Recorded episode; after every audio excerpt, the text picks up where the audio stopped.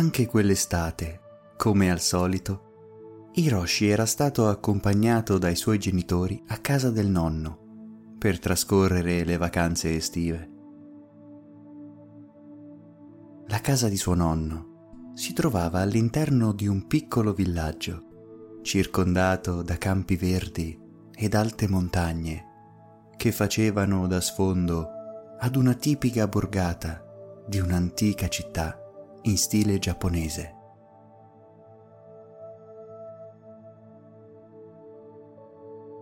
Hiroshi adorava trascorrere le vacanze a casa del suo burbero nonno, un po' perché voleva evadere dalla vita frenetica della grande città, un po' perché poteva percepire nell'aria quella sensazione di antiche tradizioni e storie arcaiche di cui era appassionato. Difatti, la casa del nonno era costruita in perfetto stile antico, con porte scorrevoli fatte di legno e carta di riso, che lasciavano filtrare abbondantemente la luce esterna, pur rispettando la privacy degli inquilini. Il pavimento era completamente rivestito in tatami, e la casa era arricchita da elementi naturali come giardini zen e cortili interni. Completava il tutto un patio esterno che si affacciava su un piccolo fiumiciattolo spesso asciutto, che prendeva a gorgogliare silenzioso nella stagione delle piogge. Tutto questo creava nella mente del ragazzo un senso di armonia e beatitudine. Era come se in quel luogo il tempo si fosse fermato e tutto fosse rimasto così com'era una volta. Ma quello che più lo affascinava erano le storie legate a quei luoghi.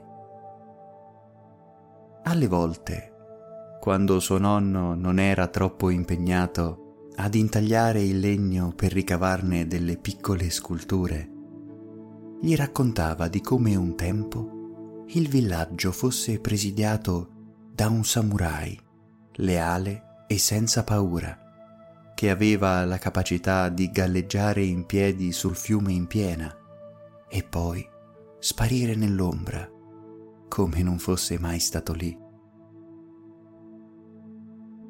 Egli raccontava di abilissimi scalatori che si avventuravano sulle alte montagne per recuperare i frutti più prelibati da coltivare poi nel proprio giardino. Egli raccontava di un'abilissima ladra gentile che trafugava oggetti preziosi alle famiglie più ricche per portare ricchezza al suo villaggio di appartenenza, sempre nel rispetto dei più deboli e dei più bisognosi. Ed il nonno era davvero convinto che lo spirito dei personaggi vissuti in passato fosse ancora presente in quel villaggio, che conservava così strenuamente usi e tradizioni. Così Hiroshi cominciò a viaggiare con la fantasia, immaginando che il grande gatto nero, che era l'unico a saltare il fiumiciattolo senza mai usare il ponte, fosse il forte e leale samurai. Ogni volta che quel gatto saltava il piccolo ruscello, Hiroshi chiamava a gran voce suo nonno e con il volto pieno di gioia lo spronava a guardare. L'esile gatto rossiccio, che amava osservare la scena dall'alto di un fragile arbusto posizionato in giardino, era invece lo scalatore, che si godeva il suo riposo dopo essere tornato da una delle sue tante avventure. E poi c'era Selina, la splendida gatta siamese dal pelo bianchissimo e quel musetto nero che faceva brillare ancor di più quegli occhi celesti come un agglomerato di galassie. Lei era tanto schiva quanto elegante. Camminava sul patio in legno senza emanare il minimo rumore, e le rare volte che si avvicinava per fare le fusa era impossibile resisterle e non darle da mangiare. Ogni giorno Hiroshi inventava nuove avventure da vivere con i suoi compagni di giochi. Immaginava di combattere nemici invisibili che volevano entrare nel villaggio, o sognava di spedizioni avventurose nella parte più nascosta di quelle montagne dalla punta arrotondata. Un giorno qualunque, però, qualcosa spezzò lo scorrere abituale delle sue giornate in quel luogo di vacanza. Selina era scomparsa. Non riusciva a trovarla proprio da nessuna parte. E se l'avessero rapita, pensava Hiroshi nella sua mente. E se fosse in pericolo e avesse bisogno d'aiuto? Così, dopo qualche ora in cui continuava a chiamare la gatta senza ottenere risposta, decise di andare a cercarla, quando ormai mancavano solo poche ore al tramonto. Ovviamente portò con sé i suoi fidati compagni di giochi, il gatto scalatore ed il gatto samurai. I tre si misero in viaggio, prendendo un sentiero poco battuto che portava a delle case edificate nella parte più alta della collina. Hiroshi stava ben attento a battere le frasche con un bastone, poiché suo nonno gli aveva insegnato che il pericolo maggiore poteva derivare dai serpenti silenziosi, nascosti nell'erba alta. Lo scalatore correva avanti e indietro e appena poteva si arrampicava su qualche albero per tenere sotto controllo il cammino. Il samurai invece camminava circospetto, alle volte scompariva, ma dopo poco ecco che riappariva davanti o dietro la fila. Il cuore di Hiroshi batteva all'impazzata. Finalmente stava vivendo una di quelle meravigliose esplorazioni che aveva sempre solo immaginato. Ad un tratto però l'esploratore scese di fretta e furia da un albero. Corse verso il ragazzo ed iniziò a soffiare arruffando il suo pelo. Il miagolio si faceva sempre più intenso e lacerante. Dalle alte frasche apparve un piccolo cinghiale selvatico. Hiroshi si fermò impietrito. Il nonno gli aveva sempre detto che i cinghiali sono animali pericolosi. Quando caricano non guardano in faccia a nessuno. Hiroshi non riusciva a fare neanche un passo. Brandiva quell'esile bastone tra le mani e cercava di agitarlo in modo da cacciare l'animale. Il cinghiale, per nulla spaventato, si stava per lanciare contro il ragazzo, quando dall'erba saltò fuori il gatto samurai. Soffiando e agitando gli artigli, mise in fuga il cinghiale, che fortunatamente decise di fuggire dalla parte opposta rispetto a quella dove si trovavano i tre compagni.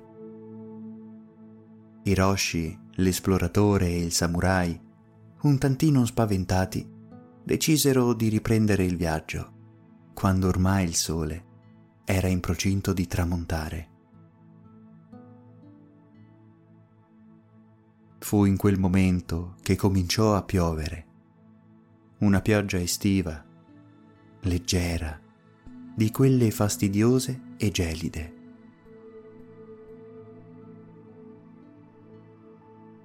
Hiroshi, previdente, aveva portato con sé il suo impermeabile giallo fornito dalla scuola, con tanto di cappellino con visiera.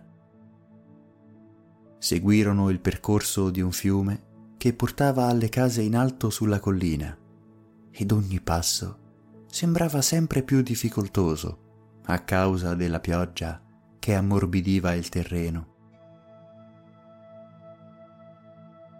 L'esploratore saltava di ramo in ramo come fosse una scimmia, mentre del samurai si erano ormai perse le tracce. All'imbrunire arrivarono ad una casa elegante, costruita in stile moderno, protetta da un muro di cinta. Le ampie vetrate permettevano di vedere all'interno della casa.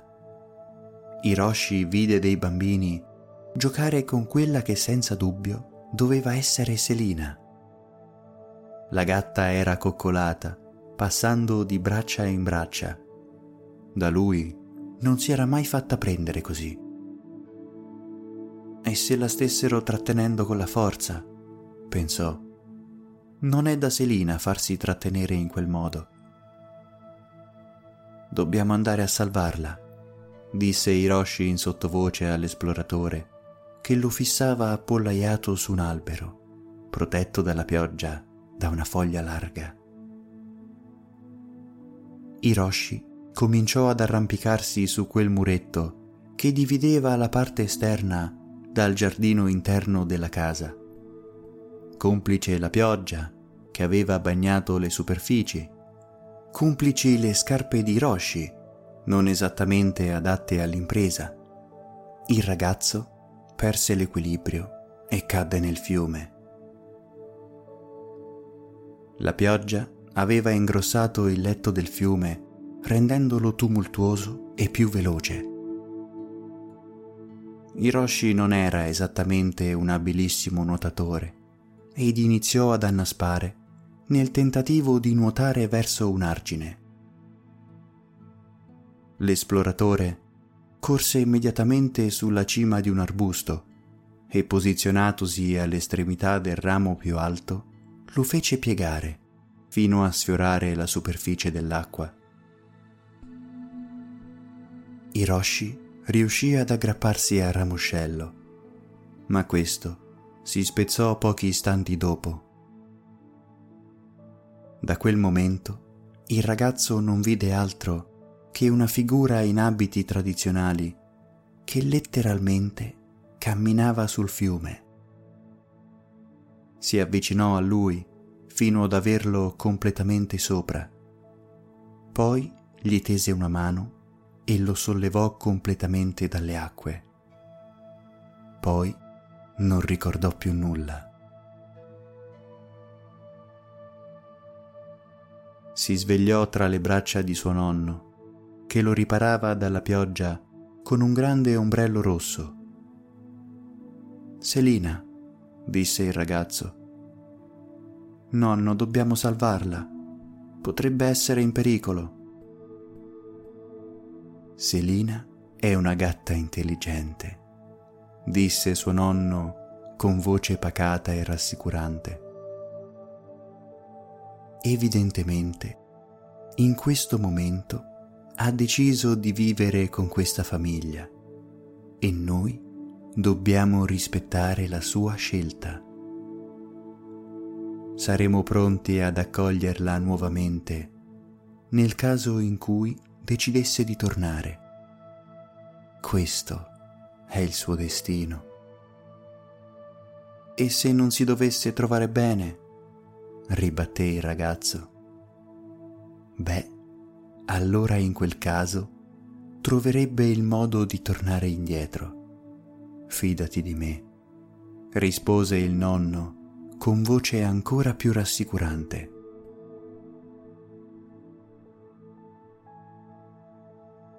Sai, nonno, riprese a dire il ragazzo, in questo momento vorrei vedere quale futuro Selina ha davanti. Davanti? Chiese il nonno curioso. Il futuro non si trova davanti, si trova alle nostre spalle. Non possiamo vederlo, possiamo solo immaginarlo. Mentre il passato, quello sì che si trova davanti ai nostri occhi», disse il nonno, indicando l'antico paesino che emergeva dalla vallata più in basso. «Del nostro passato possiamo vedere ogni cosa e possiamo decidere di conservarne le nostre tradizioni, intatte come erano un tempo. Adesso torniamo a casa. Ci sono tante altre storie che ti devo raccontare». Così Hiroshi, suo nonno e l'esploratore si misero in viaggio per fare ritorno a casa. «Nonno, posso farti un'ultima domanda?» chiese Hiroshi in un momento casuale del tragitto. «Come hai fatto a sapere dov'ero quando ero in difficoltà?» «Beh, vedi, figliolo», rispose il nonno. «Diciamo che conosco questo villaggio da molto, molto più tempo di te.